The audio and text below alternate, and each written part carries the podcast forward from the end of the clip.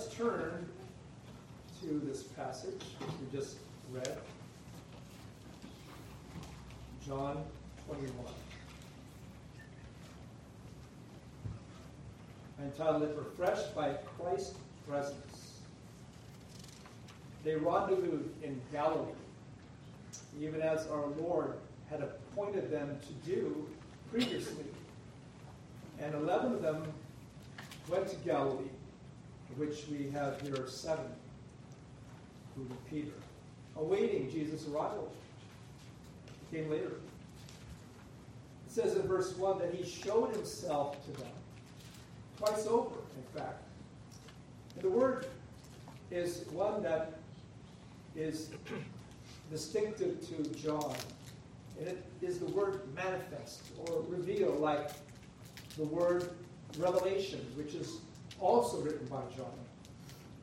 The Sea of Tiberias, which they met at, was the Sea of Galilee. Tiberius being one of their kings. It's a refreshing change from where they previously encountered the Lord in his post resurrection body, that was behind locked doors. The second time that he appeared to them, or the first time as a group. The first time being to Mary Magdalene and to the women that were with her at the tomb. But like before, they didn't initially make out who he was. It says in verse 4 that Jesus stood on the shore, but the disciples knew not that it was Jesus. First time he had to prove to them that he was really who he was. He said, Look at my hands and look at my side and be not faithless but believing. And then it says that they were glad to see the Lord. Maybe this time it was because they were a good distance offshore from him, or he from them, where he stood on the beach. Plus, it was dawn, and you know how that is when the light is first breaking. It's not easy to make out a person's face, it's still kind of shadowy. Well, in verse 2, it speaks about, about who, in fact, uh, comprised the apostolic 12. Well, there were 11 at this point still, because of the departure of, uh, of Judas Iscariot. And uh, so there was Simon Peter, there was Thomas, called Didymus, or the, the twin, uh, Nathaniel, sons of Zebedee, which would be, of course, James and John, James, uh, John being the one who is also the evangelist who wrote this gospel. And then two other disciples not named. Simon Peter, that name seems to always come out whenever we encounter the, the group, the band of followers of Christ. Because he was one of those natural leaders. But if you recall, the Lord was going to harness those gifts. He had plans for them, especially for Peter. He said previously, uh, the Father sent me, and so sent I you. It's not open. Although, judging by their spirits, they were pretty down at this point, as you might guess, and especially Peter, having denied the Lord three times. He still had, had that meeting with the Lord to ask for his forgiveness. Simon Peter was the Christ appointed leader of the team. Remember when he asked his disciples, Who do you say that I am? And Peter right out says, You are the Christ, the Son of the living God. And the Lord said to that, Simon Barjona, you are blessed. Because flesh and blood has not revealed this unto you, but my Father in heaven. And then he says to him, And I also say to you, you are Peter, and upon this rock I will build my church. Gates of hell will not prevail against it. Now, lest you think that Peter's that rock, dispel all notions. Actually, the name Peter, Petros, means stone, which is a far cry from the rock of Gibraltar in comparison, which would be a, a good illustration for the rock of salvation, who is none other than our Lord Jesus Christ. But I believe my own interpretation of this is that the rock he speaks about is the confession of Peter. The confession that Peter made that you are the Christ, the Son of God. The confession upon which the church of Jesus Christ would be established and built like the gospel, which is the depository of Christ, his church. Again, with Peter's denial of Christ, he was not in the best spiritual shape to serve the Lord. And sin does that in the Christian life, you know. I know you know. You've been around long enough. Like when Paul says, referring to himself, but I keep under my body and bring it into subjection, meaning my human passions that sometimes become sinful when I get carried away, such as when we have uncontrolled anger, such as what he had encountered from time to time in the ministry. I mean, it's a hard road. And especially when you're dealing with a lot of people in a lot of different places. Like Moses, when he had those uh, two million people that he was uh, leading to the promised land. Of course, what did he do? He lost his temper. He had a stone instead of touching it that water would come out. And water did come out. But as a result of this loss of his temper against the people of God, he lost the privilege of entering the promised land. And he could only see it from the top of a mountain that overlooked the promised land. Well, Paul goes on to say, lest that by any means, meaning lest that by any means, meaning by my keeping my body under subjection, when I have preached to others, I myself should be a castaway. Meaning that I'll be put on the shelf by the Lord not be of any use. Just like uh, someone who's on a deserted island, you know, castaway. It's not going to be of any use if there's no one on the island. Right? Well, that's how Peter was spiritually speaking. The Lord warned him in the midst of his boastfulness what, as what great things that he would do for the Lord and suffer for the Lord and go to prison for the Lord and even die for the Lord. The Lord said prior to his denying him three times, Simon, Simon, behold, Satan has desired to have you, that he might sift you like wheat through his hands. But I have prayed for you, Simon, that your fail will not, that your faith will not fail you, Simon. And when you are convicted, go and strengthen your brothers and sisters in the Lord. That's why I believe the Lord included this last chapter of John 21. The Lord is going to convert or help in counseling and eventually seeing the conversion and restoration of, of Peter to himself. So that he could be used again for the master, useful again for the master in the lives of others, many others. Well, we know that a chain is only as strong as its weakest link. Especially when that link happens to be a leader New Covenant Church, in Peter. Paul would say elsewhere, when one member suffers, all the members suffer with it. But when one member be honored, all the members rejoice with it. The Good Shepherd came to bring abundant life to the flock of God. I'm come that they might have life, and that they might have it more abundantly. That's the new life. That's the spiritual life that is over and above this present life, this life of our natural man. And there are many more sheep of Christ yet to come. He says, Other sheep I have which are not of this fold, meaning this Jewish fold, which, of which 12 are the initial converts and disciples of Christ. Them also I must bring, and they shall hear my voice through you, my followers, and there shall be one fold.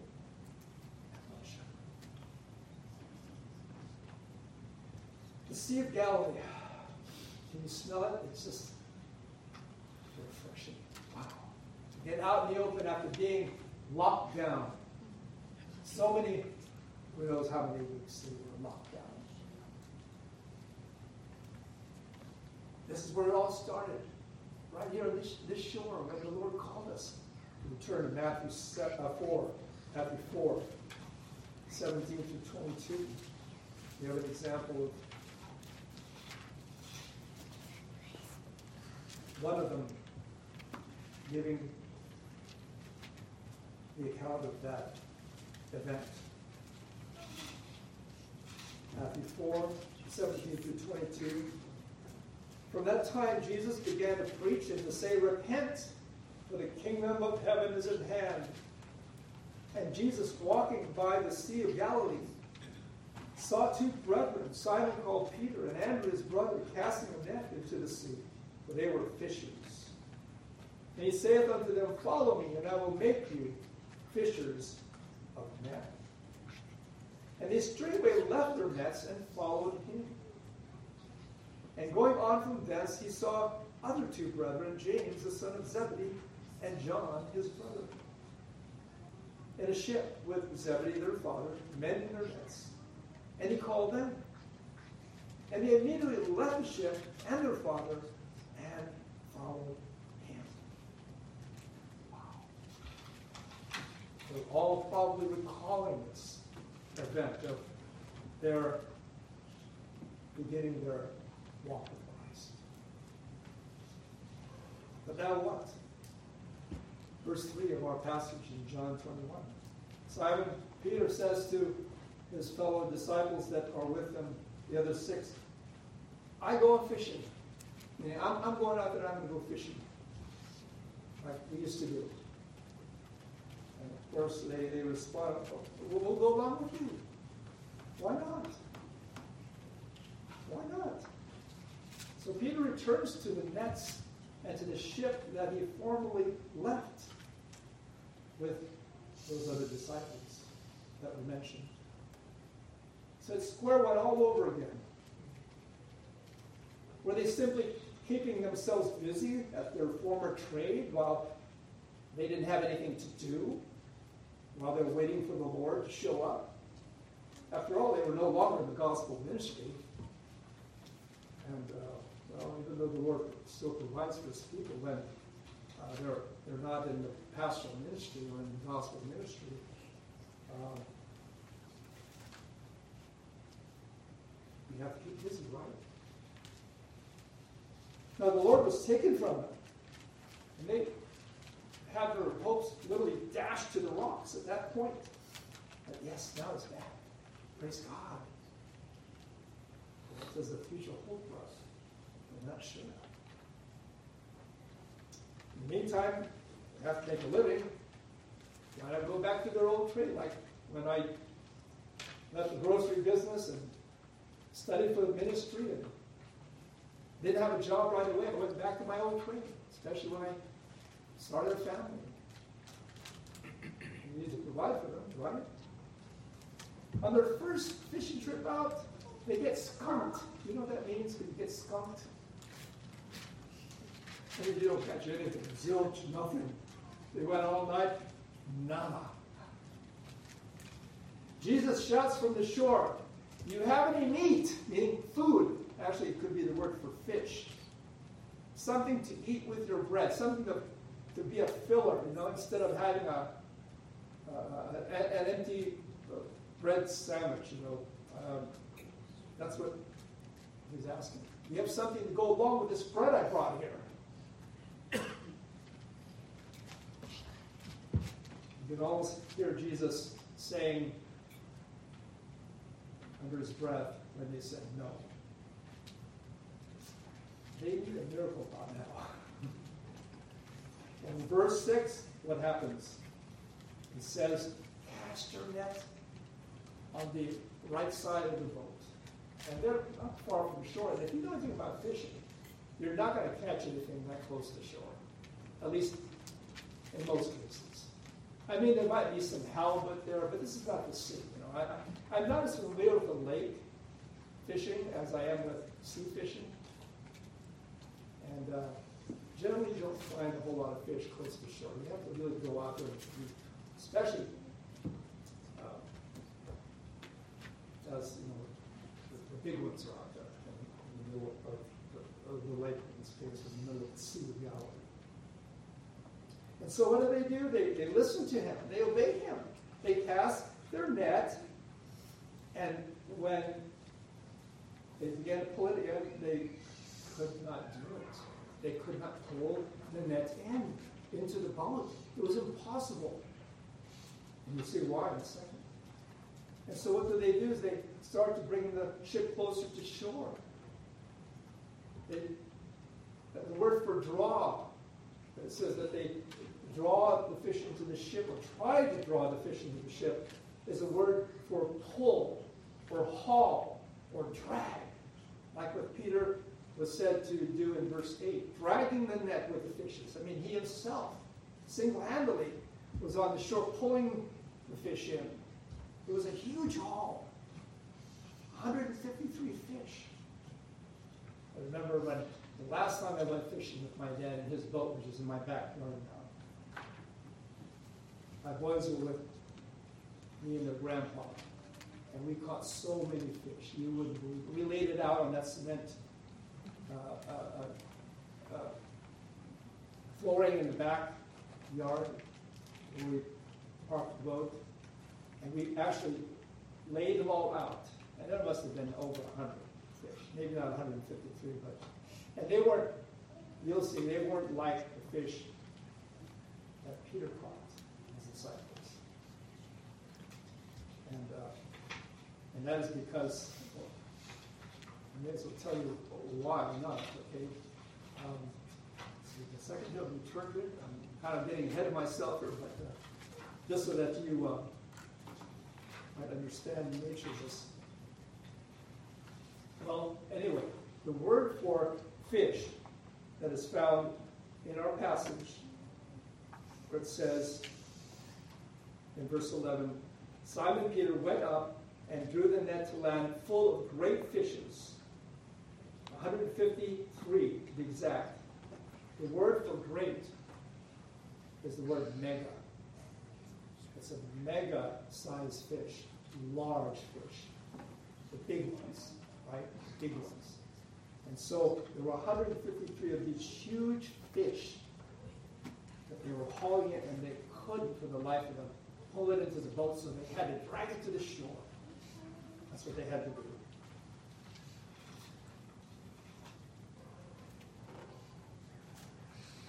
So, that's what they did. I just wanted to say a little bit more about it, but uh, I think I know what happened. Okay, there it is. So, anyway, continuing with the sermon. the word draw could also mean what is used by our Lord when he says the following No man can come to me except the Father which sent me draw him, and I will raise him up the last day. The word draw also could mean persuade. And so that's how sinners are brought into the kingdom. And I can imagine Peter and his disciples when they were finally back in the saddle of the ministry, recalling this event and recalling the words of Christ when he explained to them very succinctly that unless the Father draws them, they're not going to come into the kingdom. They will not listen preacher can be persuasive as he could possibly be, and yet the hearers will refuse Christ every time. But when the Holy Spirit works unto salvation, there is no refusing him. Because the Holy Spirit has this persuasiveness that no sinner is able to refuse. As our Lord said to Nicodemus, the wind blows where it listeth or chooses, and you hear the sound thereof, but you cannot tell where it's coming from or where it's going to. So is everyone who is born of the Spirit. When the Apostle Paul, when he said in 1 Corinthians 12, 2 and 3, you know that you were once Gentiles, meaning heathen of this world, of the nations of the world, carried about with dumb idols. whereof I give you to understand that no man, speaking by the Spirit of God, calleth Jesus accursed. But no man also can say that Jesus is Lord, except by the Holy Spirit. The disciples will learn this over time. They will learn especially that it is not by might nor by power, but by my Spirit, saith the Lord. Because it is the Lord, after all, who alone has power in heaven and earth, who calls them, who will empower earthen vessels like them, and like you and like me, to take the gospel to the ends of the earth. You shall receive power, he said to them, on his ascension to glory. And I can imagine him either starting to say it and then maybe even starting to climb up into the sky and continuing his speech. What an impressive, miraculous sight that must have been. But you shall receive power. After that, the Holy Spirit has come upon you, and you will be witnesses unto me, both in Jerusalem and in Judea and in Samaria and unto the uttermost parts of the earth. In our story, the disciple whom Jesus loved, who was John, said to Peter, It's the Lord. I mean, who else could it be? Look at this miracle. This is unheard of, except when were with Jesus. He must be here. That must be him. And so Peter immediately does what? Throws a coat around himself. says that he was naked in our English translation, but more than likely he was with a loincloth and maybe some kind of a tunic on, but he needed to cover himself because he was going to meet the Lord. Jump into the sea he went, and when he got on shore, he was helping haul the, sh- the fish to the shore to the feet of our Lord.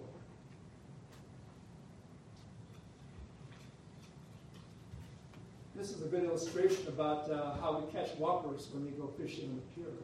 Sometimes they're so big, we can't pull them up on the piers. They're just too heavy.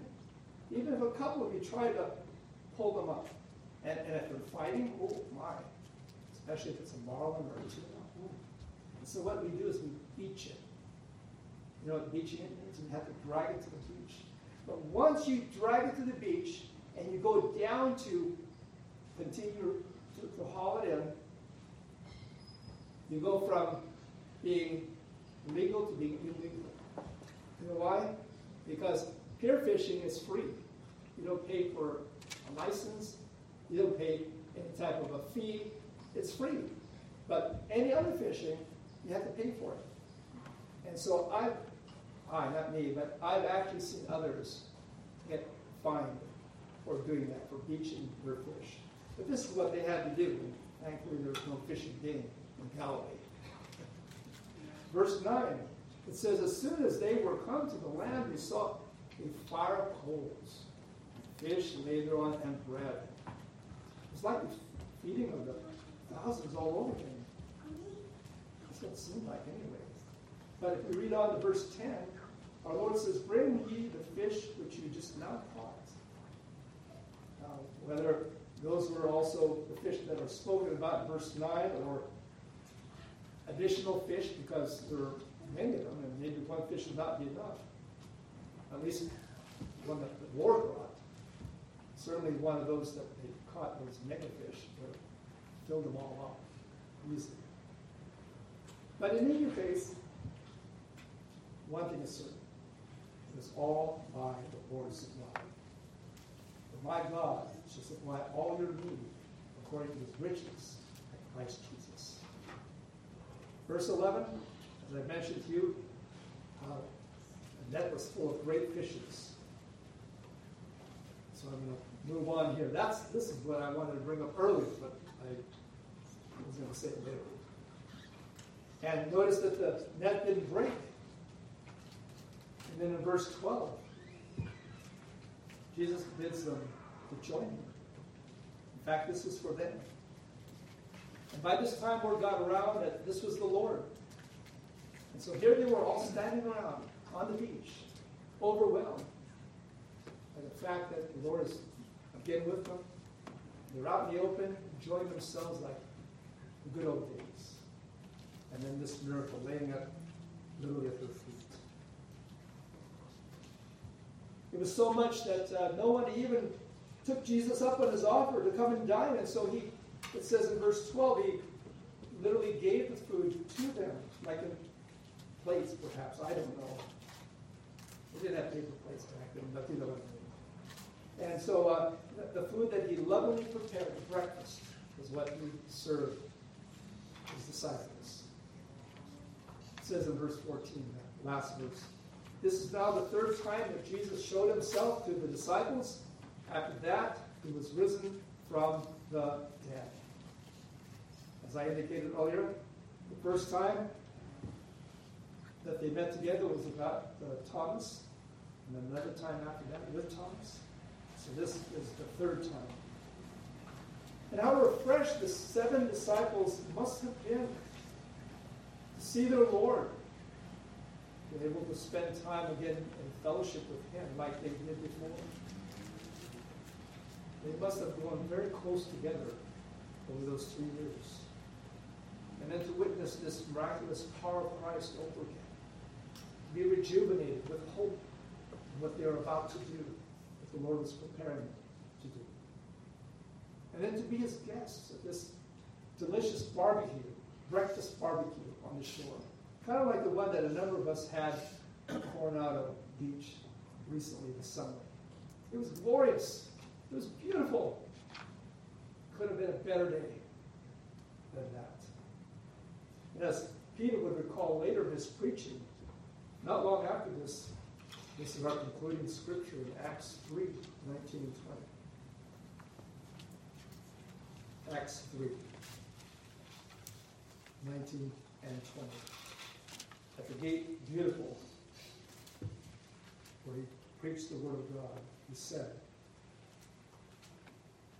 Repent ye therefore and be converted, that your sins may be blotted out, when the times of refreshing shall come from the presence of the Lord.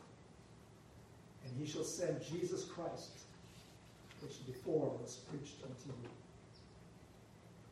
Our Lord himself made a personal appearance to his disciples to refresh him only in the way that only the Lord Jesus Christ is able to do. Refresh their souls his presence. And so with that, may you be refreshed in thinking upon this event as insignificant as it may seem in comparison to what went before his death and with his resurrection, even with, with what will happen shortly after this. his ascension. Because our Lord desires our fellowship.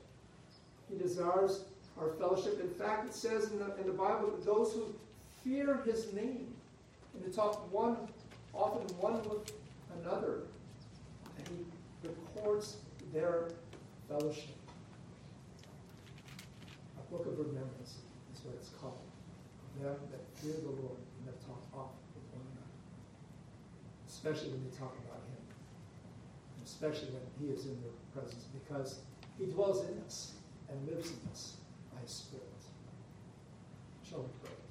Father in heaven, we are thankful this wonderful event. It reminds us, Lord, of our outings during the summer, and one in particular, Lord, in which we enjoy the fellowship of the saints. Lord, we know that you were there with us. But we are thankful especially for this event because, Lord, we know how important this was for you to have your disciples, and especially uh, Peter, to be on board for the task ahead for them. It wouldn't be an easy one, but you promised, Lord, that you would never leave them or forsake them. And so you do with us, that you will never leave us nor forsake us. Thank you, Lord. In your name we pray.